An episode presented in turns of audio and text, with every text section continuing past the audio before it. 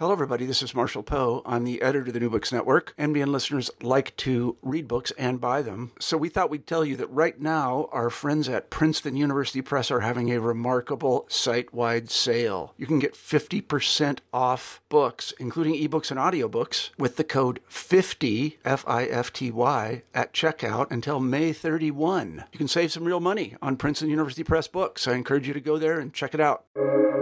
Welcome to the New Books Network.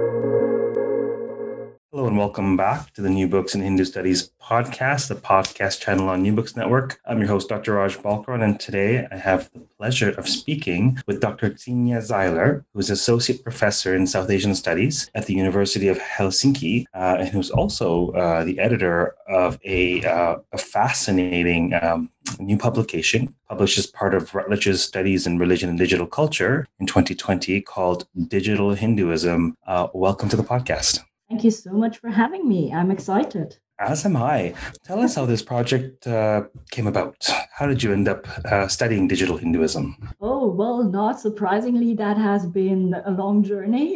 I've been um, uh, dealing with um, research, or, or I've been doing studies and I've been interested in studies about digital religion more broadly uh, for quite a while now. I think it's um, more than 10 years already, or about 10 years. Uh, so, yeah, since I, I've got um, more and more engaged in this uh, new subfield or subdiscipline of digital religion. And um, that came about because of a um, because of a colleague of mine actually who made me aware of this and because of my understanding how um, influential how uh, increasingly important uh, this field of, of religious studies uh, is going to be not only within the academic disciplines obviously but also um, my interest in and my awareness about how uh, digital media interact with society at large and uh, yes, that is without a question that we have all these new uh, media genres uh, and formats and spaces, digital spaces, um, being uh, being developed, technically developed, being used by people, and yeah, how this whole field of digital religion actually potentially works and how it can be researched. So I got increasingly interested in that. I did some theoretical work, some methodical work along the way. And as my own academic background is actually in classical Indology, and then later on a lot in contemporary Hindu traditions, it's not at all surprising to combine these two um, aspects. And yeah, that is how my interest came about.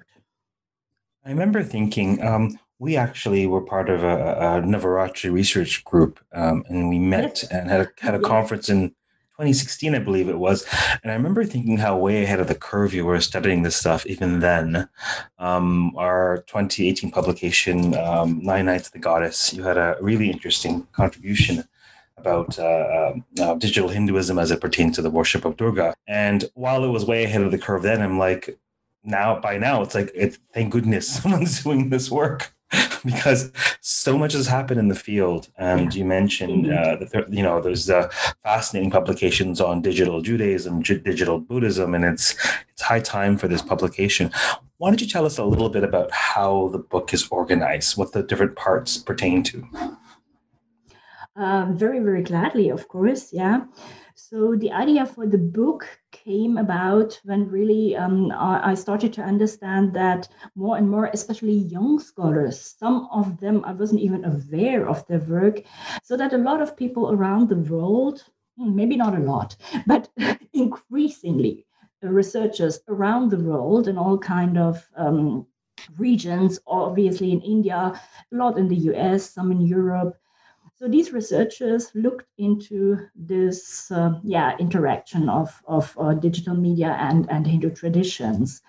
And I also was at a certain point um, painfully aware that there was no kind of um, reference work or no kind of space except a very few bibliographies which have been compiled by colleagues But other than that, there was no um, no secure way of looking up this kind of research. And uh, we thought it's timely. I thought, and some colleagues uh, thought, for instance, the uh, editors of the series, um, of the Routledge series on digital religion.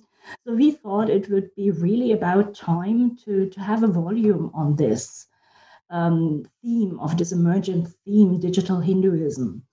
And um, I tried to find as many po- um, colleagues as possible to cover a wide range of the current research done. So, in contrast to this kind of uh, more scattered um, articles and book chapters, which we, of course we had before this volume, fortunately we had uh, previous studies. There has been some interest in digital Hinduism before this. Um, but still, yes, we wanted to have a more organized approach, uh, approach and, and volume. That was the basic idea. And um, yes, uh, then chapters came in, and I decided to arrange the list of content and the structure of this book um, in a way which highlights certain spaces of negotiations about how digital Hinduism practices and forms uh, may look like. So, the first part, for instance, is called Who Belongs Identity and Finding One's Place. And this part speaks specifically about identity issues uh, related to digital Hinduism. And then we have another part uh, which focuses on authority negotiations, who defines authority and appropriation. And we do have a third part on especially negotiations and debates, which is called Who Debates Contest and Negotiation.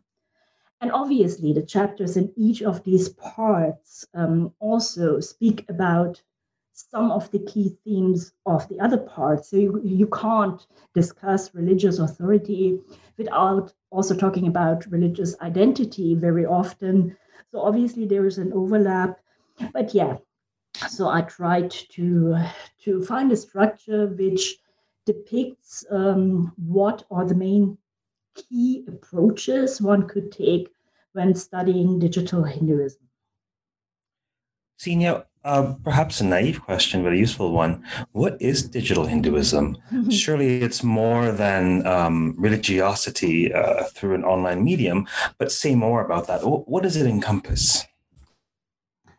Well, yeah, that was one of the key questions which was posed when uh, the the subfield of digital religion overall emerged. So since then, scholars discussed what is digital religion. In my case, yes, what is digital Hinduism?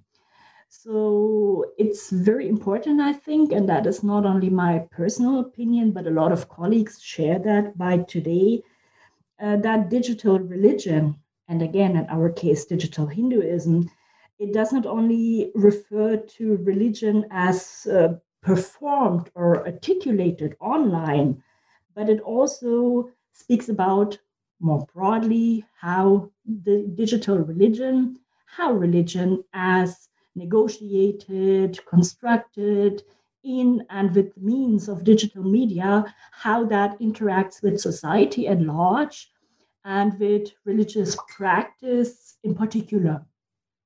So, uh, this is my approach to digital Hinduism. It's more, definitely, it's more than just Hindu practices and Hindu beliefs negotiated in media.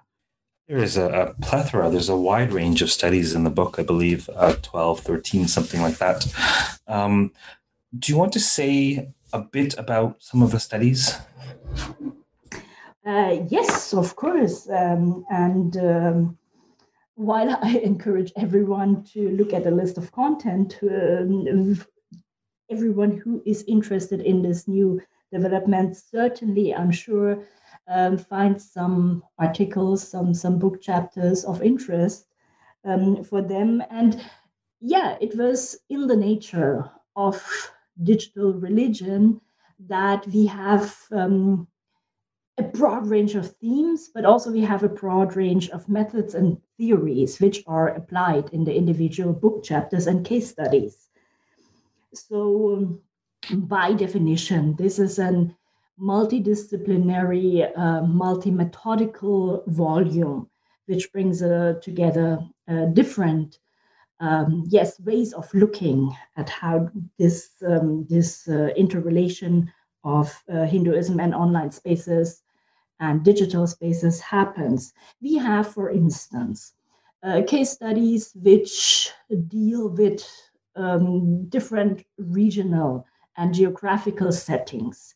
So we have case studies from India, but we also have um, a few case studies from diasporic backgrounds. We have something on the on Hindu traditions in the U.S.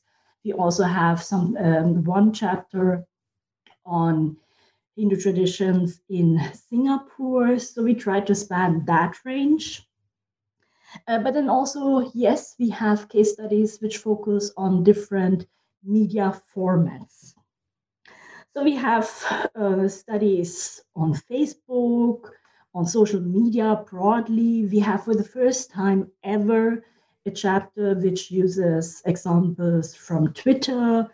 Uh, we have, for the first time ever, to the best of my knowledge, a chapter which specifically deals with um, constructions of beliefs and negotiations of practices on WhatsApp. So these new social media, which are increasingly used by a lot of people, uh, they play a role. We also have more traditional, if I would um, I would like to call them more traditional media genres uh, like websites, the internet broadly. We have a variety of all these. And there's even an article on um, Instagram, uh, Durga Puja on Instagram. Yes, yes that's, that's the one which uses Twitter as well. That's Deepa Sundaram, who um, speaks about Durga Puja, by the way. we have been talking about Durga Puja before, Durga Puja on Instagram and Twitter. I was going to ask you after our, our, our discussion of the book, but this may be the perfect time. Speaking of uh, digital developments with Durga Puja, um, I believe you were just instrumental in uh, creating a, uh, an, a Durga video game. Do you want to say a quick note about that? I think we'll also link link the, the URL for the game in your podcast description as well. Tell us a little yes, bit about that. Please do. Um, yeah, we came up with a new video game, and I always used to call it the first ever educational video game for South Asian studies to the best of my knowledge. But I think by now it is quite certain that it is indeed the first ever educational video game. That's what it is. It's called the Durga Puja Mystery and it was developed specifically for teaching and learning about um, South Asian culture broadly and specifically about Durga Puja. That is the content example of this game. Uh, the Durga Puja Mystery is an open access game that was very important to me. It is um, free to download. I invite everyone to play it.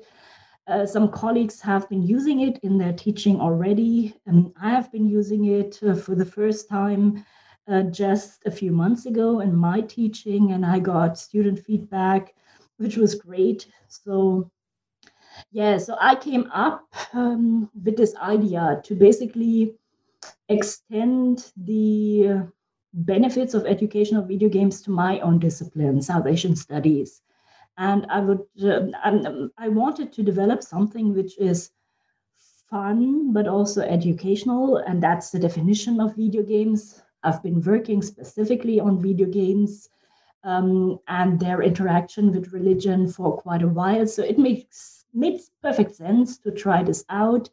I initiated a collaboration with a, a game development studio in Kolkata with Flying Robots and yeah together we came up with this game which is which has a quite intensive um, website with a lot of information not only on the game and on on the technicalities and on, on the content of the game, but also on Durga Puja more broadly. Um, so I took care to really have this website, which also is um, fed with new information as, as we go on. It has several talks by colleagues. It has um, a documentation by a colleague.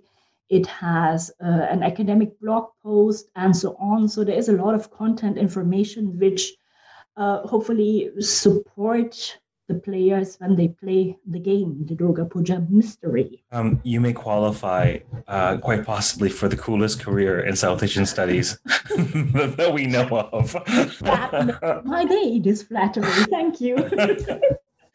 um, um, um, uh, definitely the, the most hip Indologist.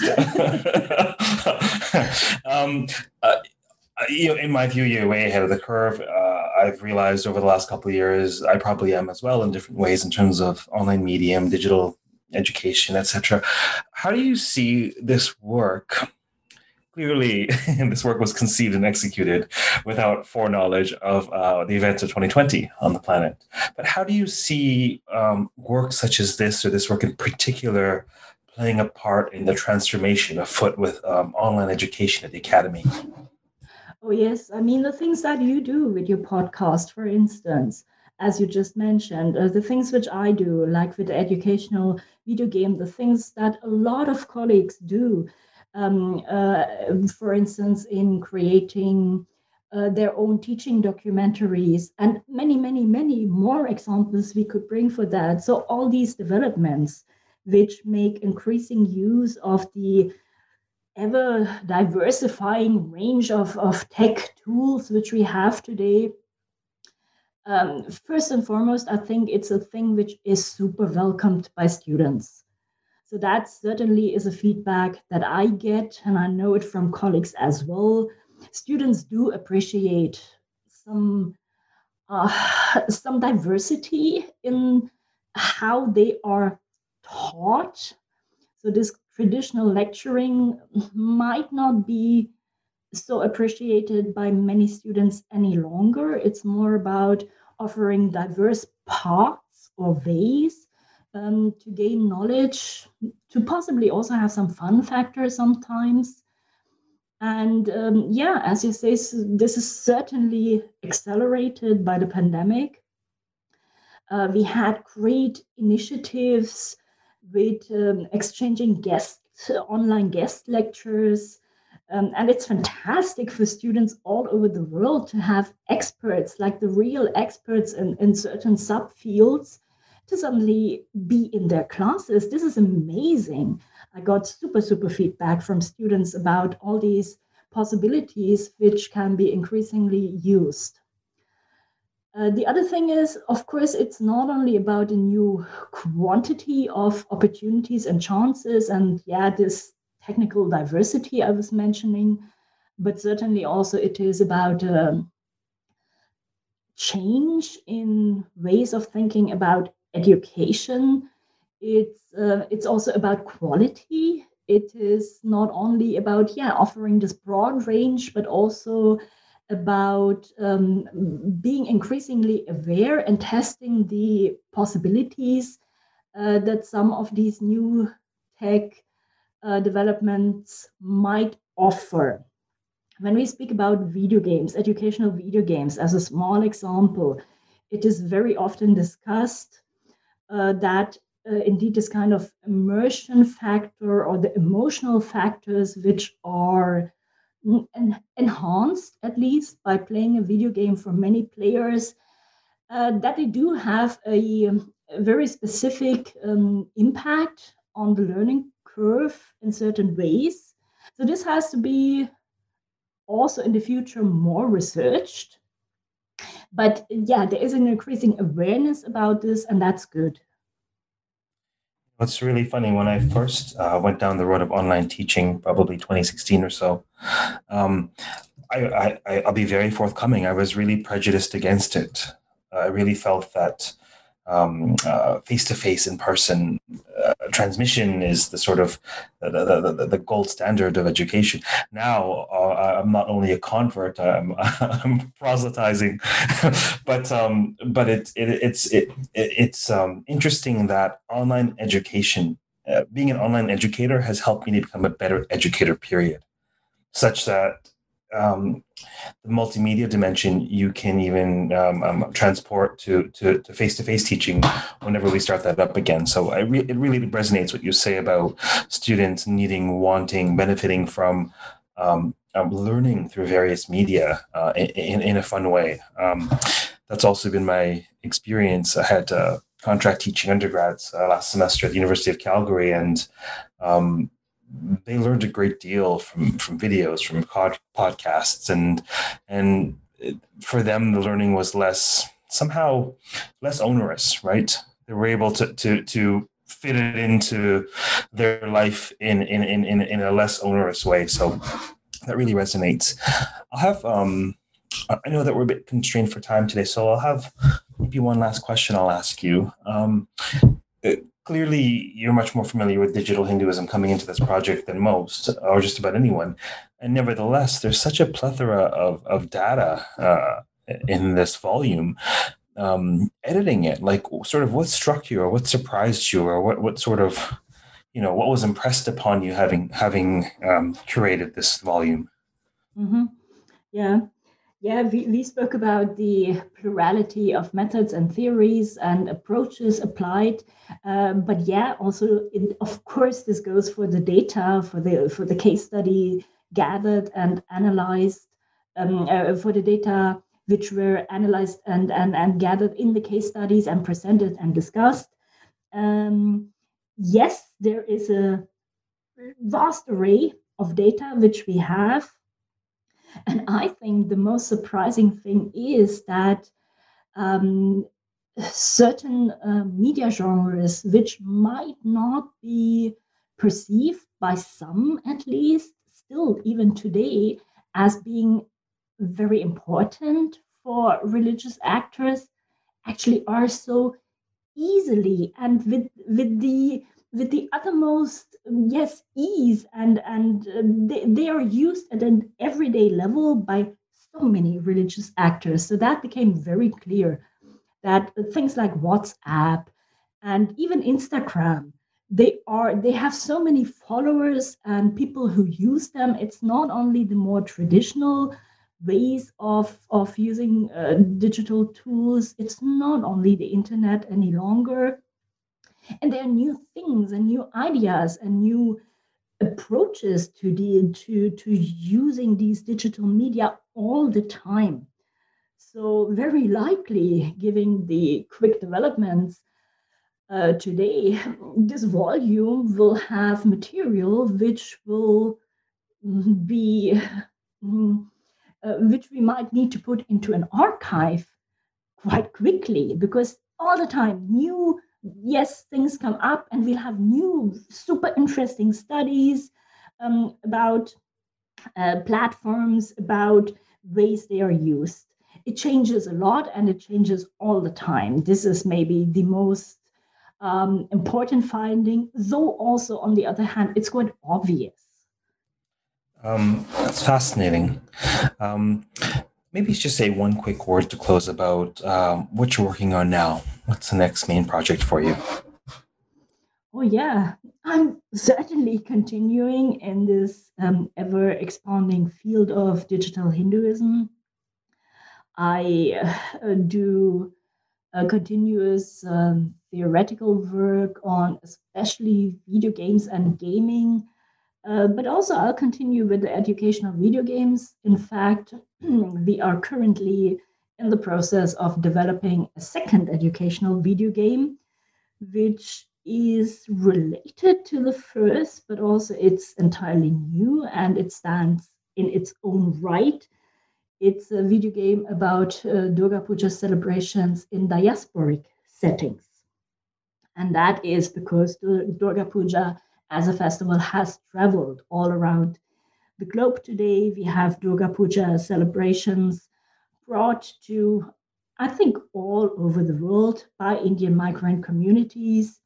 And yes, it is a very, very important space for not only celebrating as such, but also for negotiations of authority, identity very often. And yeah, we try to capture this a little bit in the new educational video game.